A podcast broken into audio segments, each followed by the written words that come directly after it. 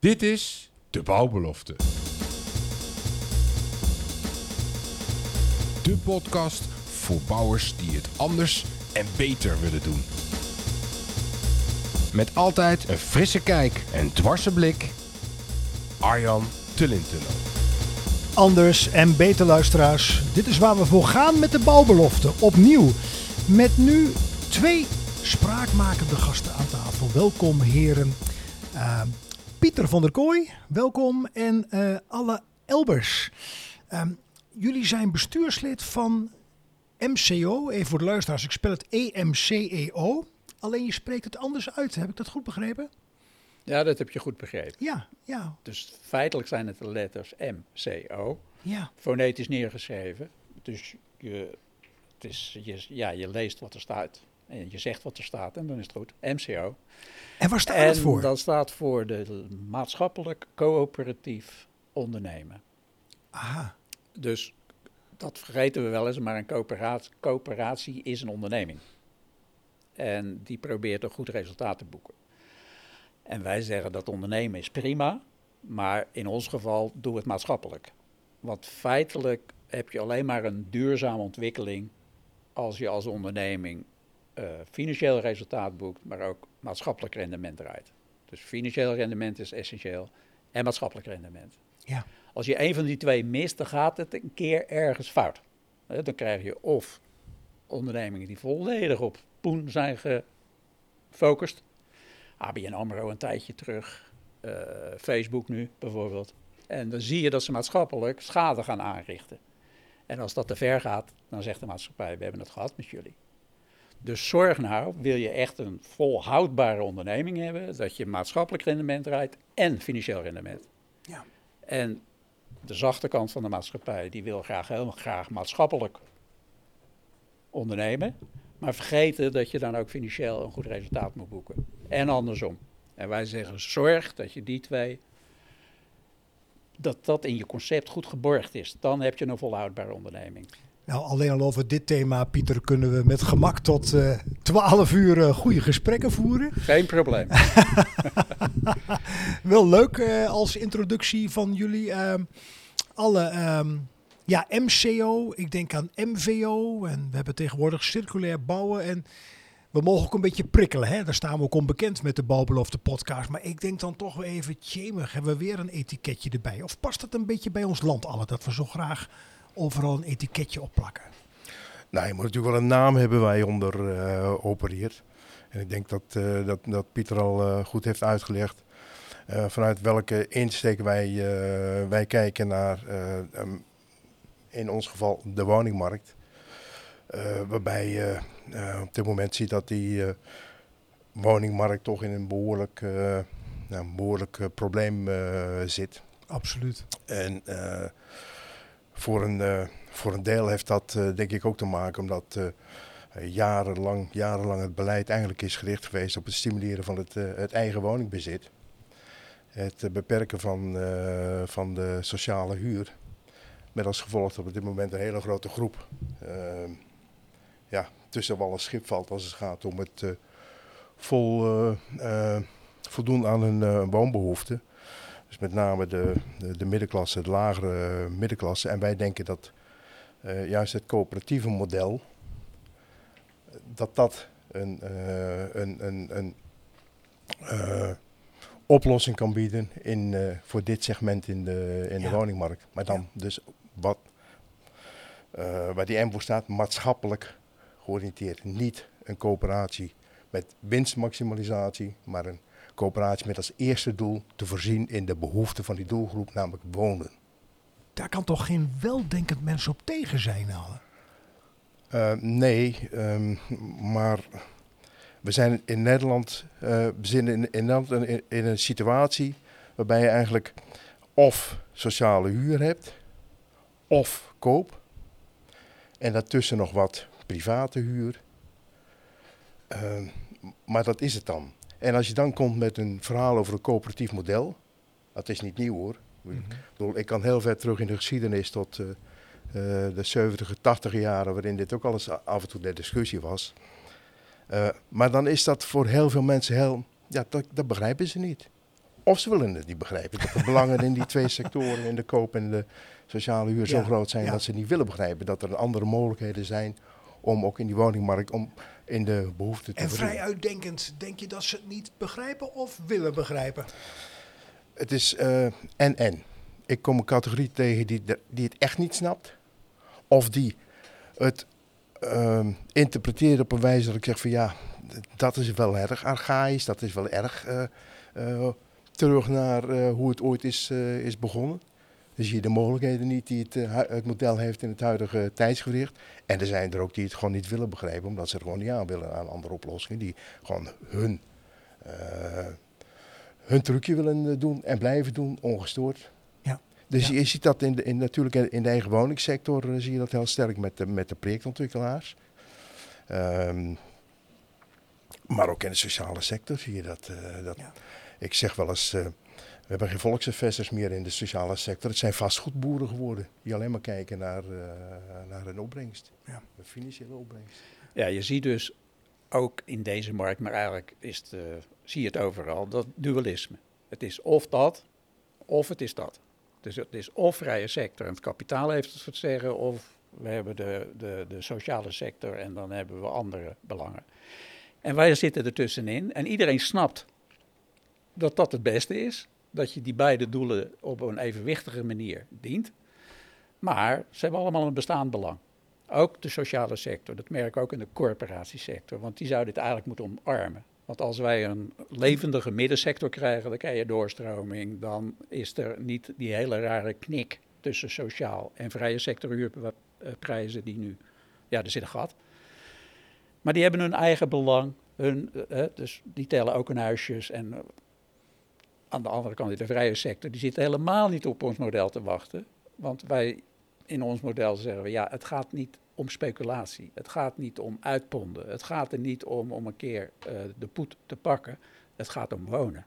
Het gaat om dat, dat er een, een, een- sector is in Nederland waar je met een middeninkomen goed kan huren. Want elke relatie is niet stabiel. Elke baan blijft niet op dezelfde plek. Het is gewoon belangrijk voor Nederland dat er een contingent huizen is, een sector die op die dynamiek inspeelt. Ja. En daar begint ons coöperatief model natuurlijk wat anders te klinken als een stelletje enthousiastelingen die met elkaar een aantal huizen realiseren. Ja. Dat wij zitten echt op dat sectorale denken. Ja. Het moet iets voor gaan stellen in Nederland, wat we missen. Ja. En dat hebben we als economie voor die dynamiek nodig. En we hebben het ook vreselijk hard nodig om uit het dualisme weg te komen.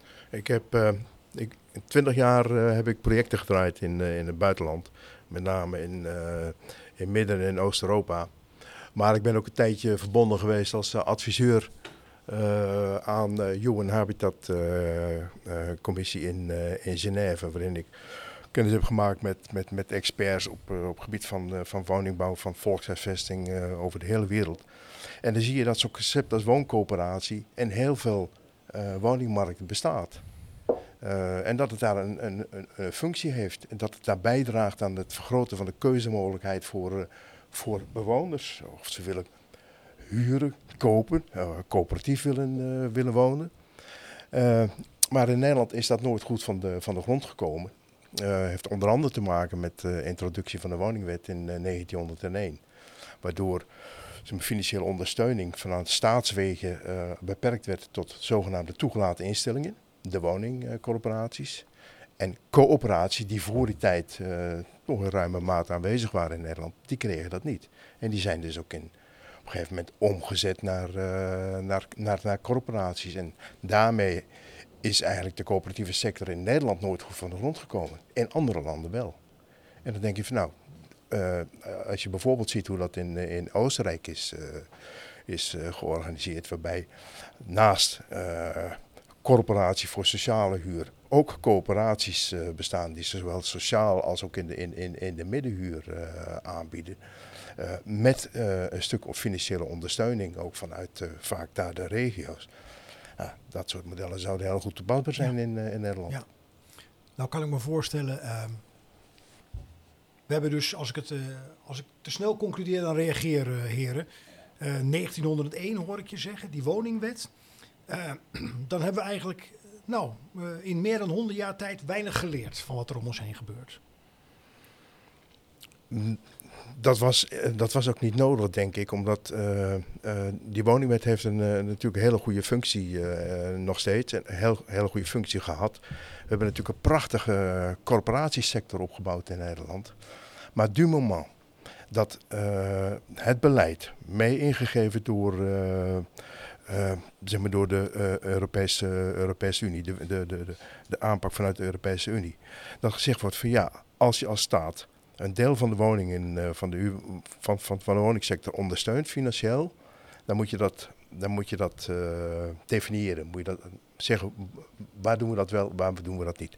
En waar we dat niet doen, dat moet je aan de markt overlaten. Dat is dan ook typisch een uitgangspunt voor Europa. Nou, en daar gaat het mis. Ah. We, we zijn aantal, x aantal jaren geleden, ik weet niet eens precies, maar toen, toen eh, het was onder Eberhard van der Laan. Toen is vastgesteld wat, wat is in Nederland de sociale sector, wat mag door de staat worden ondersteund met behulp van leningen, garanties en, uh, en dergelijke.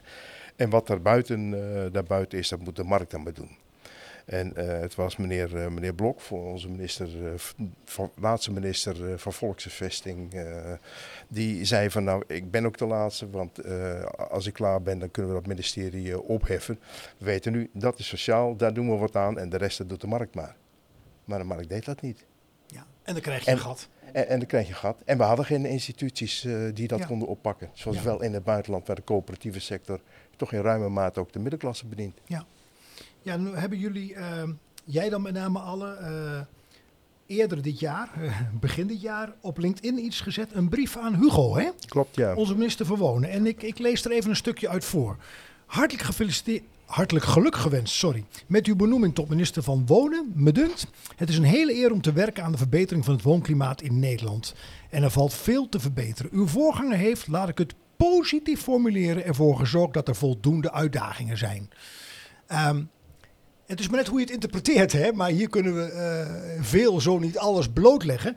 Um, positief formuleren, mag ik daaruit afleiden dat er, uh, nou, dat er echt veel moet gebeuren, dat het nou tijd wordt voor actie, voor concrete daden, of, of interpreteer ik hem zo? Nou, je ziet dan wel dat uh, zowel in de landelijke als in de lokale politiek het wonen weer hoger op de, op de agenda staat.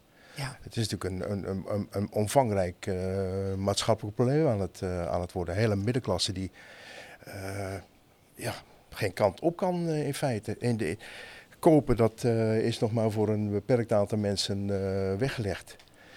prijzen die, die, die, die, die reizen de pan uit. Sociale sector is, is af, af, afgeperkt in, in, die, van, die zin. Als je meer dan modaal verdient, dan kom je daar niet meer, niet meer in. En in de, vrije, de vrije sector, het aanbod in de vrije sector is beperkt. En als het er al is, uh, dan, dan betaal je daar uh, twee keer de hoofdprijs. Ja, ja.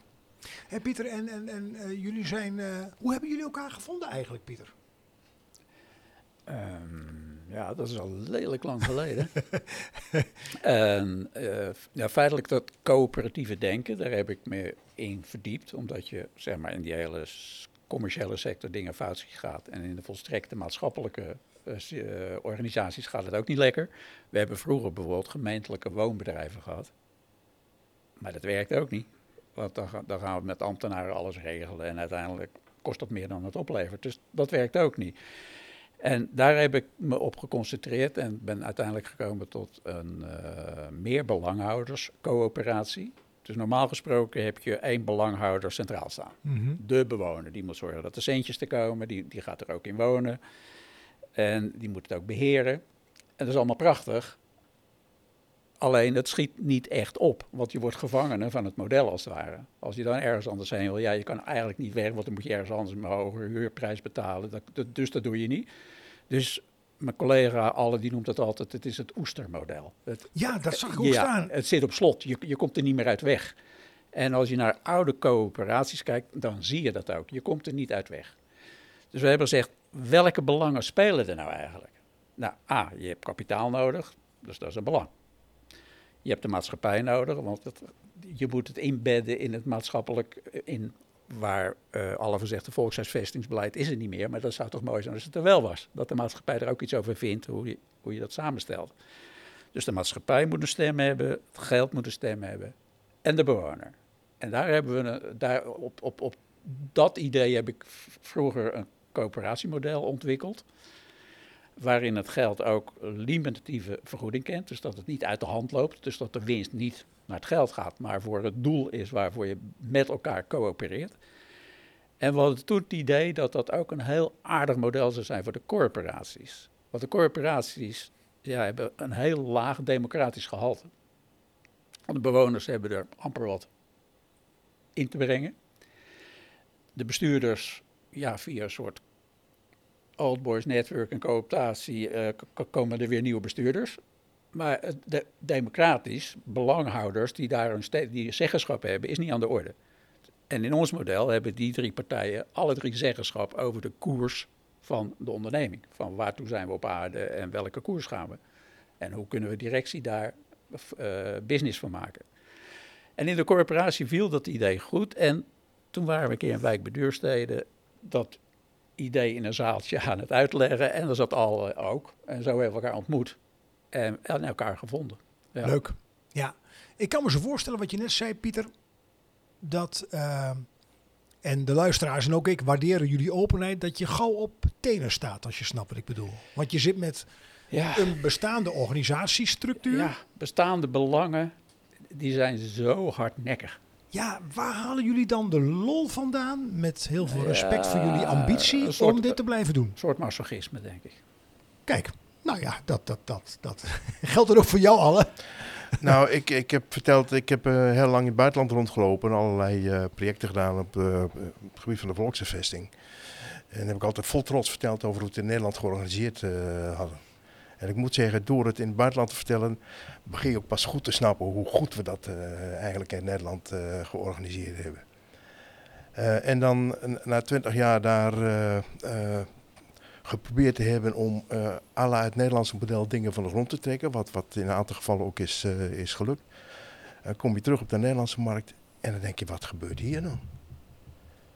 Ze zijn de boel hier aan het versteren op dit moment. Ze maken de boel kapot. Ja, maar dat pik ik niet. Beetje vanuit die houding. Ja. Uh, nadenken een, over hoe kan het anders. frustratie ja, hoor ik. Maar het is ook wel wat, wat uh, zo, zoals we daar een, een, punt op de horizon neergezet hebben, een jaar of tien geleden, twaalf geleden. Met het ministerie in gesprek geweest, nog steeds in gesprek. Met corporatiesector in gesprek, met gemeentebesturen in gesprek. Zijn we eigenlijk uh, gesmoord in welwillendheid. Want iedereen zegt, oh ja, nou, pff, ja, nee, dat is, dat is wel heel, heel goed wat jullie willen. Maar ondertussen dienen we niet één op één het eigen belang van de partij waar we mee in gesprek zijn. En wat misschien helpt dat we het, dat we het volhouden is dat we langzaam toch beweging zien in die standpunten. Het ministerie die zien we nu langzaam zeggen, ja, dat traditionele coöperatieve model dat is wel leuk. En dat moeten we ook zeker blijven doen, maar het schiet niet op we hebben hier en daar wat paradijsvogels bij elkaar. Of mensen die het goed met elkaar kunnen vinden. En dat is leuk. En dat moeten we misschien ook wat blijven doen. Maar sectoraal, eh, dat je echt iets voor gaat stellen. Dat erkennen ze nu. Van ja, dat gaat niet werken. En we krijgen nu erkenning van ons model. Zelfs zover dat ze zeggen: kom alsjeblieft met een project. Wat volgens die spelregels is opgesteld. Zoals jullie die zien. Dus niet dat wat alle altijd al inbrengt. Eh, als je nu een coöperatie opzet, dan moet je eigenlijk als toekomstige bewoners ook een soort projectontwikkelaar worden. En een bouwer en een, uh, allerlei facetten, want anders krijg je niet van de grond. En wij denken, ja, dat is waanzin. Het gaat toch niet om, uh, oh, kijk, ons is leuke huizen bouwen met elkaar. Nee, het gaat erom dat je voor een, heerlijke, een eerlijke prijs kan huren. In een prettige omgeving. Als dat past in de fase van je leven. En daar krijgen we nu wel meer erkenning voor. Ja, en ook, in de, ook in de financiële sector zien we ook wel wat meer erkenning. En ik denk dat dat. Ja, je kan dan denken, we zijn uh, te vroeg met dat idee gekomen. Ja, misschien wel.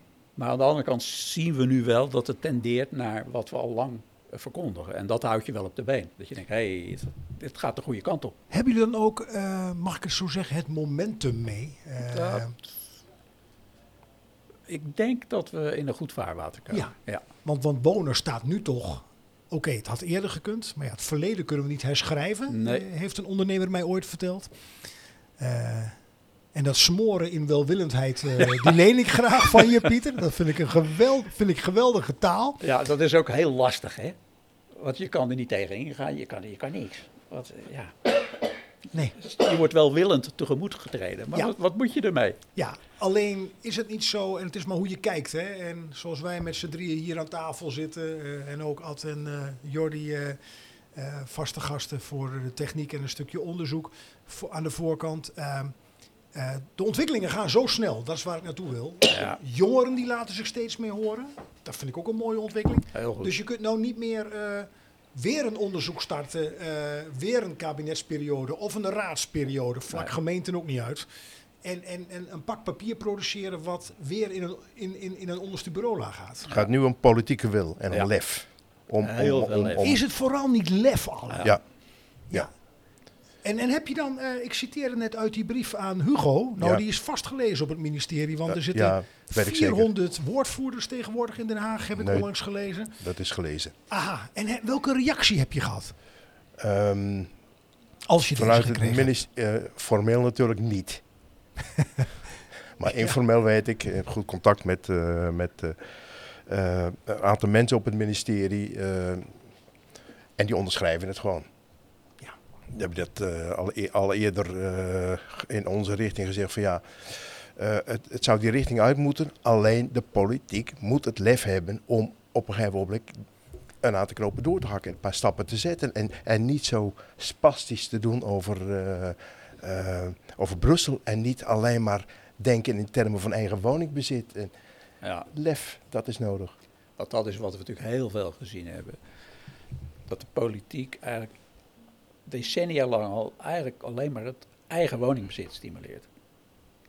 Eh, we hebben premie A-woningen gehad. We hebben hypotheekrenteaftrek. Eh kortom, als het om eigen woningbezit is, dan is de politiek klaar om dat te ondersteunen. Ik denk wel eens, dat is eigenlijk het successtrategie van VVD. Want als jij eenmaal eigen woning hebt, dan moet je eigenlijk VVD stemmen. Want ja, die zorgt goed voor de eigen woningbezitters. Dat is ook een hardnekkig gebeuren. Elke keer als het om eigen woningbezit gaat, ontbreekt de politieke moed. Je ziet het met de renteaftrek, hoe uiterst moeizaam dat gaat, omdat, terwijl iedereen zegt, ja, het is waanzin, je hebt er niks aan. Hoe moeilijk dat is om dat eh, terug te krijgen. Is de uitdaging dan niet veel meer, Pieter, ehm, los van de partij die je net noemde, zou je het niet eigenlijk, eh, ik heb zo even geen ander woord wat boven komt, depolitiseren? Het gaat er niet om of je Precies. klassiek eh, Nee. links, midden of rechts denkt in Nee. deze. Het gaat om, eh, wij zeggen dan, het gaat om maatschappelijk ondernemen denken. Waarin je effectief bent, efficiënt, maar de ma- het maatschappelijk belang in ogen houdt. En dat zou de politiek ook moeten doen. En merken jullie dan ook, want je hebt contacten alle eh, informeel op het ministerie, hartstikke goed. Het gaat om beïnvloeding. Maar of er ontgaat mij iets, hè? dus Ja. ik heb niet de pretentie dat ik alles volg. Eh, maar ik hoor de Tweede Kamer niet meer roepen dan, ja, er moeten honderdduizend woningen per jaar bijgebouwd Ja. worden. Dat is het, eh, het probleem met de Nederlandse politiek. Eh, er zitten geen volksinvestors meer in de politiek. Vroeger had je eh, grote partijen die allemaal experts hadden. Tegenwoordig heb je snippers die, eh, laat ik maar zeggen, allrounders hebben. Er zitten maar heel weinig mensen meer die iets van volksinvesting snappen. En af en toe krijg je uitspraken van Kamerleden, dan denk ik, nou, dan zak mij de broek af. Je hebt het echt niet begrepen. Dat zie je Kun je er de, noemen zonder naam? Het gaat niet om de naam, maar kun je een ga- voorbeeld noemen van Eh, wat er gezegd is? Het gaat me niet om een partij of om een, een- naam. eh, een, een, een, eh, een Kamerlid wat trots is op het feit dat in het regeerakkoord is geregeld dat gemeenten tijdelijk eh, eh, woningen kunnen plaatsen, voor- bijvoorbeeld voor een periode van 15 jaar op een stuk grond. En dat dan na 15 jaar dat dan eh, die bestemming gewijzigd kan worden. En dat vond hij succes, want daarmee kon het probleem worden opgelost. Er kon op korte termijn eh, kon er meer woningen worden, worden weggezet zonder allerlei langdurige procedures. En die woningen moesten dan, die tijdelijke woningen, die moesten bij voorkeur ook in eigendom eh, komen van de mensen die daar die woning plaatsen. En die dan na 15 jaar, hè, dan moest, konden ze kijken of ze die woning ergens anders konden plaatsen. Toen dacht ik, dan zijn we terug bij Pieper de Clown. Ezeltje ervoor, gaan we met die kar. Ja. Dat, ben je toch niet, dat, ben je toch, dat spoor je toch niet helemaal?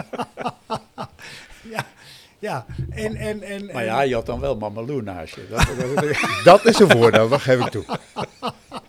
ja. Ja. Nee, eh, de luisteraars kunnen je niet zien alle, maar ik zie aan je ogen dat je, dat je dit ook wel, eh, ook al breng je het met humor, en dat is een groot goed, eh, dat, je, dat het ook wel een serieus eh, issue is. Ja. Net op weg, op net ja. op weg hier naartoe met mijn vrouw in de auto eh hadden we het even over een lokaal, eh, een lokaal eh, raadslid wat weer met een eh, wat weer klok heeft horen luiden eh, op dit gebied en eh, jaren heeft gepleit voor tiny houses. En nu eh, vlak voor de verkiez- eh, gemeenteraadsverkiezingen komt met tiny houses, maar wel in het coöperatieve model. Denk ik, moeten we in zo'n rijk land het probleem oplossen met kippenhokken. En dat dan ook nog eens een keer door de mensen zelf dan maar laten beheren, die, eh, die farm. Ik, ik, ik begrijp dat soort mensen niet. Ja. Er liggen nog uitdagingen. Ik heb zo Ja. het idee dat jullie de komende tien jaar zeker nog eh, zeer eh, waardevol en zinvol werk hebben te doen. Ja. Ik wil ook even voor we weer eh, op de inhoud gaan. Ik heb hier tien vragen voor me liggen, dat is goed gebruik. Ik begin bij jou, Alle. Je mag een cijfer kiezen en dan ga ik die vraag aan je stellen. Ik weet niet welke vraag en dan staat je vrij om antwoord te geven. Dus je mag kiezen welke kaart eh, ik mag omdraaien. Ik, eh, moet ik dan aanwijzen? Of wat Nee, gewoon een cijfer. Doe maar een cijfer. Oh, een cijfer? Eh, een zeven. Cijfer 7, oké. Nou, dan gaan we eens kijken welke vraag het is. Ja, ehm, je mag hem enten op je werk of je werkverleden of eh, hoe je als mens bent. Welke ervaring of gebeurtenis heeft jou als persoon rijker gemaakt?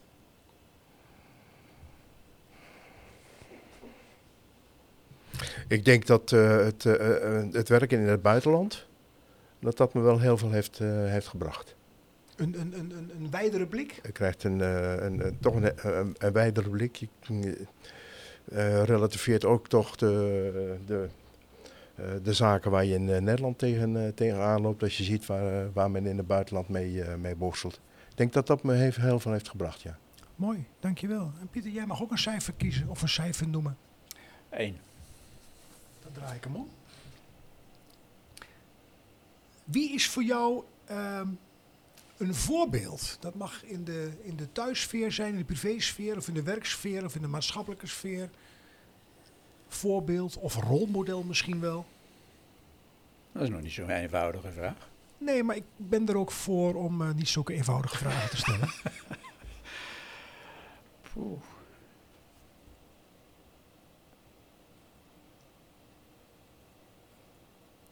Een rolmodel, Of een voorbeeld. een voorbeeld. Ja.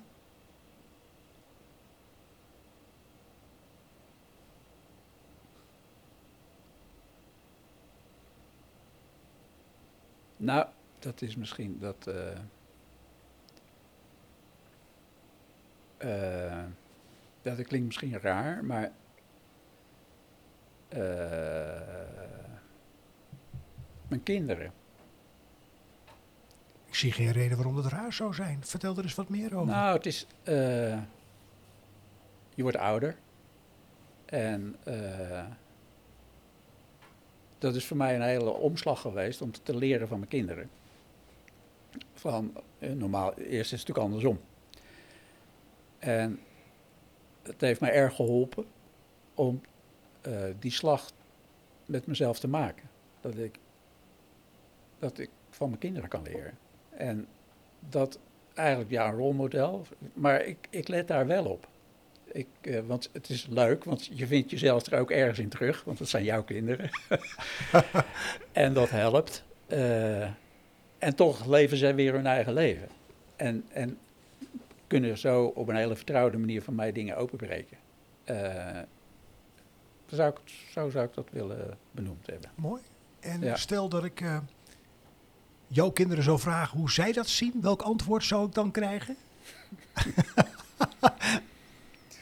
Eh, nou ja, dat, dat, eh, de- de- dat ik als vader wel eh, redelijk eigenzinnig blijf. Maar ik denk wel dat ze het erkennen dat, dat ik naar ze luister. Mooi. Ja, ja. Mooi dat je het inbrengt. Geweldig. Hè? Dan zien we ook een beetje de mens achter, achter jullie beiden. Ehm, even terug naar maatschappelijk coöperatief ondernemen. Ehm, in Den Haag, project Dalenberg. Wie van jullie kan er iets over vertellen? Want dat is dus een voorbeeld, als ik het begrijp, goed begrijp hoe het wel zou moeten. en Berg. Dal en Berg, sorry, neem me niet kwalijk. Ja. Dalberg, ja. Ja. Hij is heel oude. Dus- 1917 al. Ja, dat is, eh, het is wel na de woningenwet. Maar toen, eh, toen wilden een, ook een, een, een aantal mensen in die, in die middenklasse, zeg maar. eh, onderwijzers, eh, verplegers, dat soort, dat soort mensen. eh, die zochten ook naar woonruimte. Eh sociale sector was ja, nog maar net in eh, opkomst. wilde zelf wat realiseren. coöperatief, maar konden geen, konden geen financiering krijgen van, van de overheid. En is de gemeente Den Haag is daar ingesprongen en die heeft gezegd van nou wij zijn bereid om jullie te ondersteunen, financieel te ondersteunen, onder voorwaarden. Namelijk dat dit project ook bestemd blijft voor eh, waarvoor jullie nu bouwen, eh, voor die middenklasse. En wij, eh, dat was statutair, wordt dat vastgelegd. En du- moment dat jullie statuten willen wijzigen, kom je eerst terug bij de gemeente om daar toestemming voor te vragen zodat wij in feite in de gaten kunnen houden dat dit bestemd blijft voor die middenklasse. Dat is al een, vorm Heel van Ja. maatschappelijk gebonden coöperatie.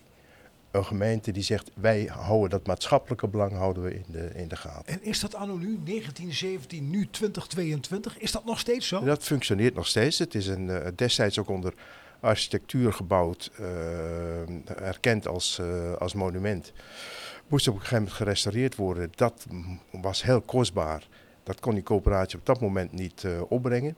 En toen heeft men ervoor gekozen om een, een, voor een, een beperkt aantal woningen, om het woonrecht te verkopen.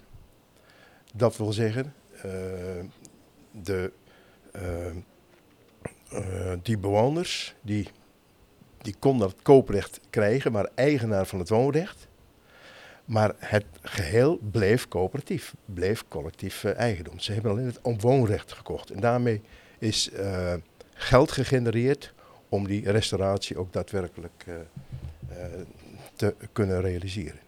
Oké. Het is mooi dat je het woord Ja. collectief noemt, want dat is, daar, daar kan je ook ons in plaatsen. Hè? Dus eh, we, zijn, we zitten in een maatschappij die heel erg naar het geïndividualiseerd is. En we merken dat we daar wat in doorgeschoten zijn. Dus dat we weer, dat, dat we kunnen winnen als maatschappij als we wat meer oog krijgen voor het collectief. En dat een, een sturende kracht kunnen geven. Ja, ja. ja, die kun je inderdaad, dat roept bij mij ook op, eh, breder leggen dan alleen woningbouw. Eh, dit, dit, dit, maar het ja, collectieve denken, naar elkaar omzien, zeker. eh, nabuurschap, eh, Ja. zoals het in het Nederlands heet. Dat, dat, da- daar is wel meer aandacht voor, gelukkig ja, maar. En, en daar kunnen we nog waarde winnen. Ja. En aan de, in, ge- verder individualiseren, daar kunnen we niks meer winnen. Nee, nee. Ik hoor wat je zegt, ik snap het. Ja. Ehm, even terug naar coöperatie. Hè? Want dan, dan denken veel eh, luisteraars denk ik ook aan de, de Rabobank van oorsprong. Van oorsprong. Ja, Formeel nog steeds een coöperatie, maar zeker. wel met ander gedrag, mag ik het zo zeggen? Ja, dus dat is natuurlijk nog wel zo dat, ze, eh, dat eh, het rendement niet naar de factor kapitaal gaat. Ja. Dus dat en dat ze ook eh coöperatief dividend uitkeren in de regio waar ze actief zijn. Dus in die zin zitten er nog wel elementen in waar het collectieve nog wel duidelijk een, een stempel heeft. Mooi. Ja, dus Ja. Het, het is aan de andere kant, eh, ja, worden ze natuurlijk ook gedwongen tot als systeembank om alles te doen wat God verboden heeft om eh, netjes te kunnen functioneren. En dat, blij, dat zullen ze ook doen. Maar de, de grondslag is niet, eh, dat, dat, dat zie je nog steeds doorwerken. Ja. Ze hebben ook lokale ledenraden, dus waar ze luisteren naar de maatschappij. En er zit zelfs een lijntje naar de, naar de topdirectie, dus dat dingen ook vanuit de bottom naar boven kunnen komen. En ook snel naar boven? Ja, dus het, het, is, het, het heeft nog steeds eh, ze- zeker waarde. Mooi, Ja. mooi, mooi. Ja. Goed verwoord ook. En dan, dan kom ik er op dat woord aan het begin van deze podcast, het oestermodel. Meer, meer voor ons eigen, hè? Ja. Eh, als ik het even zo mag zeggen. Ja. Ehm, zijn er nog andere vormen door jullie bril bekeken, met jullie jarenlange ervaring en eigenzinnige kijk op de oplossing van ehm, eh, de woningproblematiek. Je hebt heel veel eh, verschillende invullingen mogelijk. En, en dat is dan, eh, zeker als je wereldwijd kijkt, ook eh, gerealiseerd. Kijken we sec naar de situatie in Nederland, dan is eh, de wetgeving rond coöperaties, eh, dat, is, eh, dat is dus breder. Dat gaat over in feite een, bedrijfs, eh, een bedrijfsvorm, niet, niet sec over wonen. Eh, in, in vele buitenlanden heb je wetgeving specifiek voor coöperatief wonen. Dat hebben we in Nederland niet. Maar die wetgeving in Nederland is wel zodanig dat je daar op heel veel verschillende manieren invulling aan kunt, kunt geven. En dat zie je in de praktijk dus ook wel, eh, wel gebeuren. Ik heb eh, Daal en Berg als eh, voorbeeld genoemd. Ehm, kijk je naar Amsterdam, de samenwerking, dat is duidelijk anders. Dat is meer een oestermodel. Dat is wij samen voor ons eigen. Ehm, je hebt er ook in, de, in, ik dacht ook hier in Zwolle, het Knarrenhof, wat coöperatief is georganiseerd. Waarbij ik, financiële constructie ken ik niet helemaal eh, goed, maar in ieder geval die, die, die bewoners hebben toch substantieel geld in, eh, in weten, eh, weten te brengen. Je hebt coöperatieve vormen die alleen zich bezighouden met het beheer, maar niet het, de hardware in, in, in eigendom hebben. Dus er zijn verschillende, verschillende vormen zijn er, zijn er mogelijk. En waar, we, waar wij ook wel over nagedacht hebben, is van zorg zou ook een belang kunnen zijn in een grotere eh, middengroep. Als je stelt dat je over duizend huizen beschikt of zo, of, of meer. Dat je zegt, nou, we kunnen ook de mensen met een zorgbehoefte van de bewoners, die kunnen we een aparte ledencategorie geven, zodat je ook dat element collectief kan organiseren. Dat zie je in, in buitenlanden zie je dat ook. Hè? Dan, eh, da- daar ontstaan ook vormen waarbij eh, eh, op, op een manier zorg in- inclusief, maar ook een, een eh, eh, stukje werkgelegenheid of eh, eh, be- bedrijfjes die daar een, een plek krijgen. In Nederland is dat altijd een, een hele lastige, omdat wij zeer gesegmenteerd denken. Overal staan schotten. Ja. En, en, en, en dat is bijvoorbeeld op het gebied van wonen en zorg, daar staan op het gebied van financiering staan er schotten tussen die het zo moeilijk maken om die dingen bij elkaar te brengen. Eh, maar in, in, in het coöperatieve model, even los van de financiering, in het coöperatieve model kun je dat heel makkelijk, kun je dat organisch, kun je dat eh, als het ware inbedden. En dat is ook eh, eh, dat we dat kapitaal apart georganiseerd hebben. Dat je dus je ook als lidbewoner kan investeren in je eigen wooncoöperatie. Dat hoeft niet, maar het kan Maar het wel. ja. En, dan, en dat willen we dan ook een heel degelijk. Eh het is een heel degelijk initiatief, dus met, eh, niet helemaal dicht gefinancierd, maar met voldoende eigen middelen. Zodat je tegen een redelijk rendement gefixeerd, want uiteindelijk gaat de winst niet naar de kapitaaljongens toe. Maar tegen een redelijk rendement dat je toch eh, je spaargeld of je erfenis of whatever daar kan beleggen. Even, ja, want de tijd vliegt, realiseer ik me. Dit is, dit is een, een veelomvattend thema, hè? De, de, de, Ja. de, de woningmarkt, de woningnood, mag je ook gerust wel zeggen. Niet alleen voor jongeren, voor starters, maar ook voor ouderen. Ehm, als, als, als, hè, we begonnen eh alle met, met, met onze nieuwe minister voor Wonen. Ja. Ehm, nou, fijn denk ik dat wonen nu een serieus, hè, via een minister, eh, aandachtspunt heeft. Alleen ik heb ook de indruk, het is maar een beeld, hè, want ik kijk ook door een gekleurde bril, net als wij allemaal. Ja, met alle schotten, zoals jij dat noemt, regelgeving, wetten, dat het gewoon heel langzaam gaat. En, Ja. en, en stel nu dat ehm, jullie tweeën eh, directe adviseurs zouden zijn voor Hugo de Jonge. En je vergeet even het politiek-bestuurlijke. Ja, dan, eh, En wat, wat, wat, wat zou je dan doen wat, om, om, om er wat tempo, wat versnelling in aan te brengen? Eerst eh, wat eh, moet gebeuren is dat eh, de, de, ehm, de Rijksoverheid, de, de minister, die zegt weer terug, de regie weer terug te hebben. Hij moet de regie voeren op gemeentes, dat ze grond beschikbaar stellen voor dit soort initiatieven. Dat is nu, we hebben een... Dus, dus dan toch top-down dwangend Den Haag zegt, Ja, anders gaat het niet. gemeente je ook zit, dit vanuit moet je ter beschikking stellen. de, de- bij de meeste gemeenten is het een.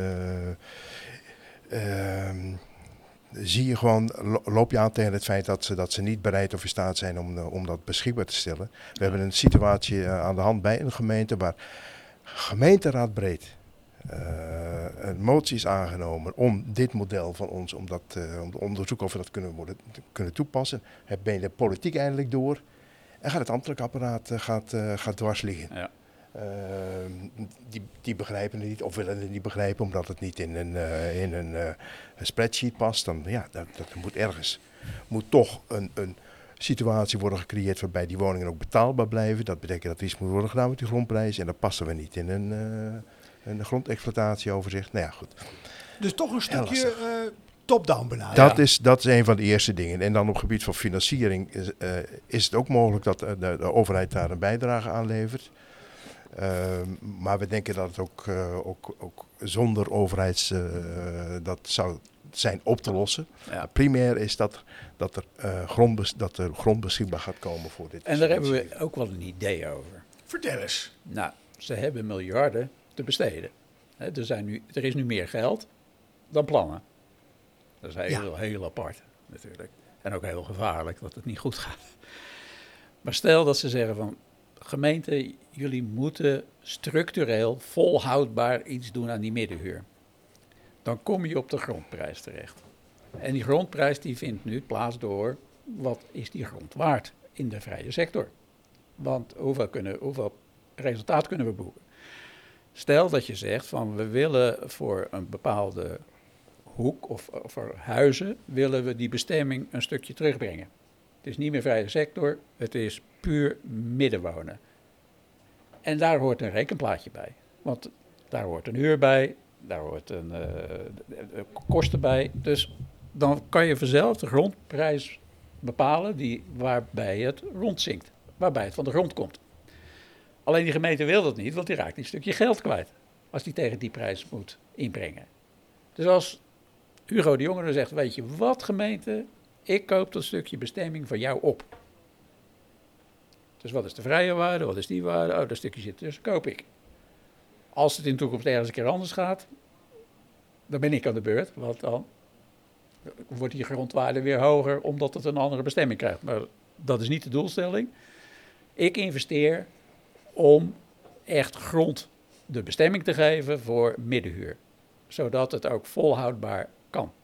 Dan zijn we misschien een half miljard verder. Uh, dat heeft toch een leuk beginnetje. Ja, je moet er, je moet En echt beginnen. En de gemeentes die staan te trappelen. Die denken, joh, want die, die, die zijn uit een dilemma van we hebben dat geld nodig voor gemeentelijk beleid. En wat maakt dan Pieter en alle dat, dat ik zou haast zeggen, Eureka, wat maakt dat zo'n idee niet tot uitvoering komt? Nou, ik zou ja, stuur deze podcast naar eh, de minister. Dat doen we met alle soorten van genoegen. En eh, dan komt hij misschien op een lumineus idee. Ja.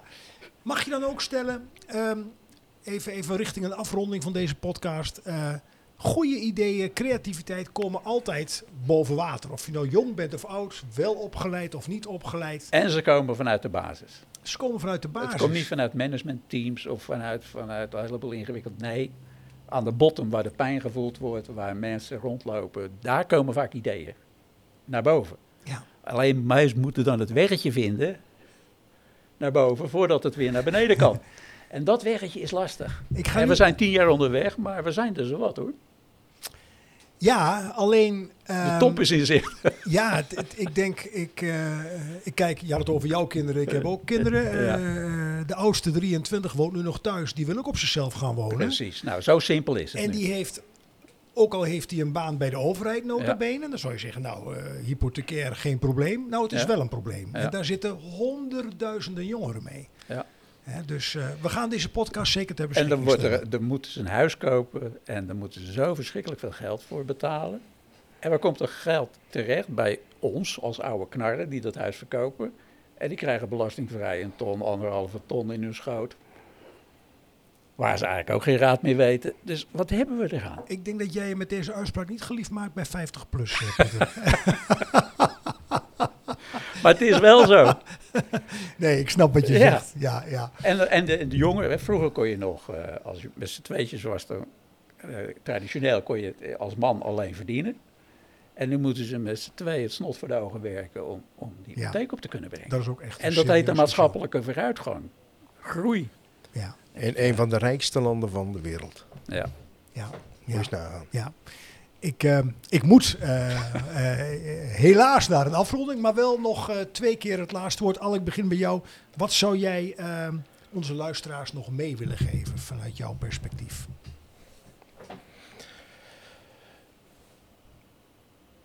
Denk eens anders. Dat is een hele mooie voor Den Haag. Denk eens anders. Ja. En jij, Pieter, wat zou jij onze luisteraars nog mee willen geven? In die end kan je niet zonder de ander. Een mooie coöperatieve gedachte roept het bij me op. In die end kun je niet zonder een ander. Ehm, heren, dankjewel. Ehm ik heb zomaar het idee dat we gerust nog een uur, dan wel twee uur hier aan eh, vast zouden kunnen koppelen. Gaan we niet doen, hè? Nee, gaan we niet doen. Eh, we hopen wel dat onze luisteraars eh, ja, uitnodigt tot nadenken, anders denken, een beetje lef, wie zal het zeggen. Ehm, dank ehm, aan alle Elbers en Pieter van der Kooi. Eh, veel succes en plezier ook, volharding en doorzettingsvermogen gewenst in de uitdagingen waar jullie mee bezig zijn. Deze Bouwbelofte podcast is ook weer live opgenomen. Ehm, ik sluit af met eh, de laatste woorden van mijn kant. Eh, tot de volgende bouwbelofte.